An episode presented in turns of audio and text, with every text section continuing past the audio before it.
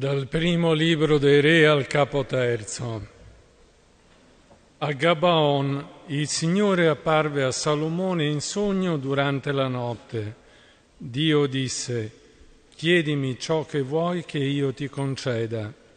Salomone disse, tu hai trattato il tuo servo Davide, mio padre, con grande amore, perché egli aveva camminato davanti a te con fedeltà, giustizia e con cuore retto verso di te. Tu gli hai conservato questo grande amore e gli hai dato un figlio che siede sul suo trono come avviene oggi. Ora, Signore mio Dio, tu hai fatto regnare il tuo servo al posto di Davide, mio padre. Ebbene, io sono solo un ragazzo, non so come regolarmi. Il tuo servo è in mezzo al tuo popolo che hai scelto popolo numeroso che per quantità non si può calcolare né contare. Concedi al tuo servo un cuore docile, perché sappia rendere giustizia al tuo popolo e sappia distinguere il bene dal male. Infatti, chi può governare questo popolo così numeroso? Yahweh, agli occhi del Signore, che Salomone avesse domandato questa cosa e Dio gli disse, poiché hai domandato questa cosa e non hai domandato per te molti giorni, né hai domandato per te ricchezza, né hai domandato la vita dei tuoi nemici, ma hai domandato per te il discernimento nel giudicare, ecco, faccio secondo le tue parole, ti concederò un cuore saggio e intelligente. Uno come te non ci fu prima di te né sorgerà dopo di te. Ti concedo anche quanto non hai domandato, cioè ricchezza e gloria, come a nessun altro fra i re per tutta la tua vita. Se tu camminerai poi nelle mie vie osservando le mie leggi e i miei comandi come ha fatto Davide tuo padre, prolungherò anche la tua vita e parola di Dio.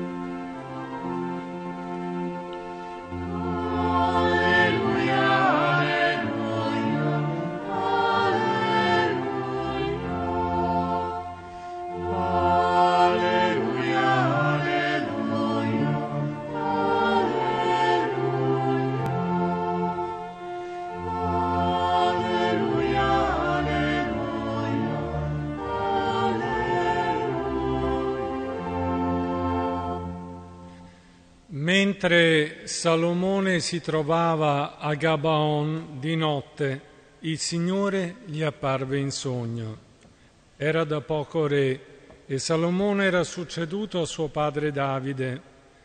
Disorientato e incerto, chiese l'aiuto di Dio che si manifestò nella notte in modo misterioso e sorprendente.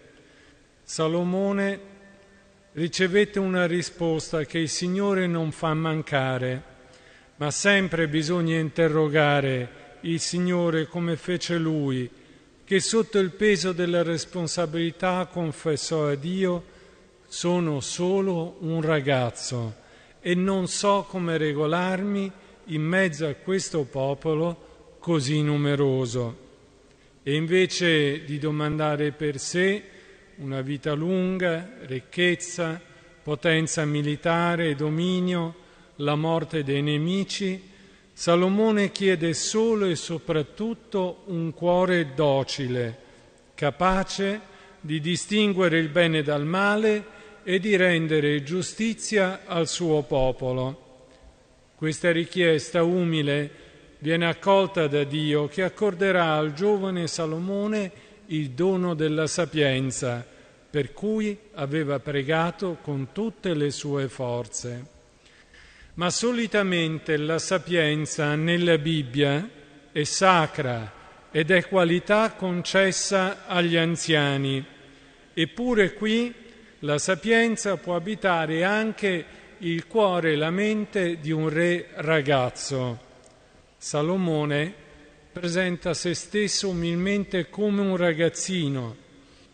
Un titolo, quello di ragazzino, ragazzo, che insieme all'età esprime anche la totale inesperienza.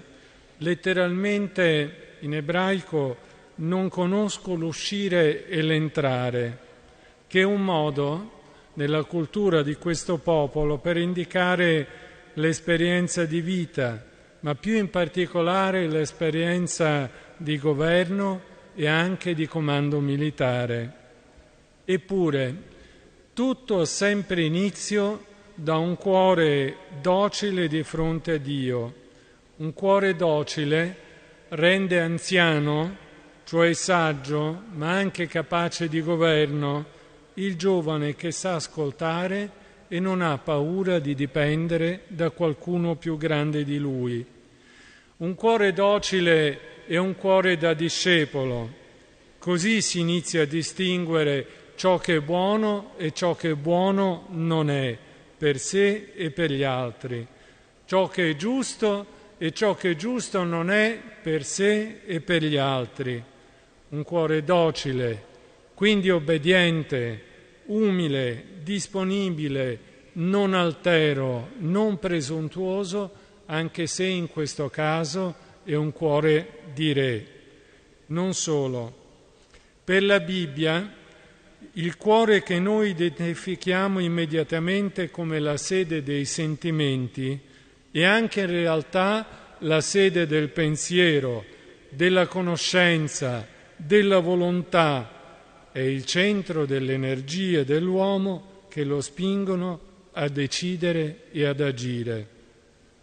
Un cuore attento, un cuore docile è letteralmente un cuore che ascolta quindi anche una mente aperta. Ciò che il giovane re chiede è la capacità di compiere con sapienza il proprio compito nel reggere il popolo, quindi che sappia governare con giustizia, cioè facendo emergere visibilmente la giustizia di Dio per il popolo che lui ama. E Dio si compiace di questa scelta di un giovane pieno di responsabilità, perché sceglie di servire il suo disegno, il disegno di Dio, e non gli interessi personali di potenza, di potere. Ma in questo modo il Signore darà a lui tutto il resto, anche ciò che non chiede in sovrappiù.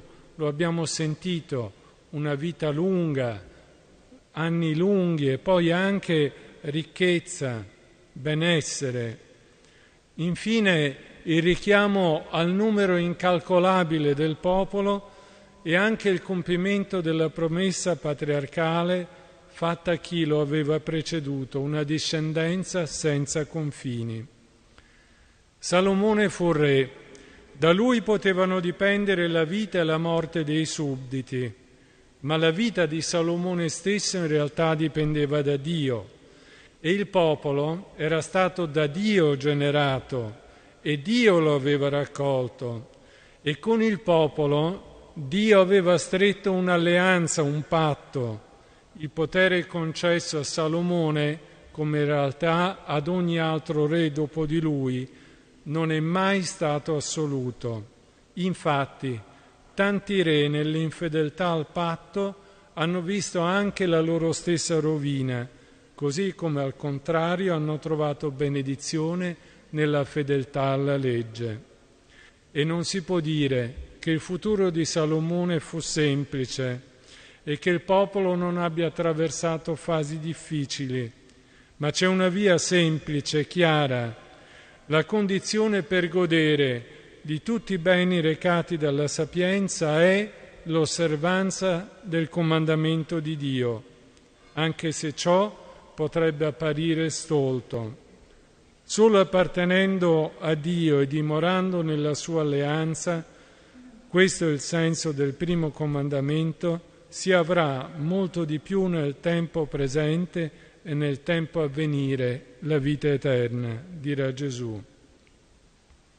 Ascoltando questo capitolo del primo libro di Re, noi chiediamo questa sera per i giovani per le comunità giovani e per noi tutti, anche quando non siamo più giovani, chiediamo questa sera un cuore docile, una mente aperta, consapevoli delle parole che Gesù rivolgerà ai suoi. Chi vuole essere grande si faccia servo di tutti, per obbedire poi ai suoi comandamenti e trovare benedizione. E infine, se cercheremo il regno di Dio e la sua giustizia, molto ci sarà dato in aggiunta, perché lo scopriamo ogni volta che apriamo la parola di Dio.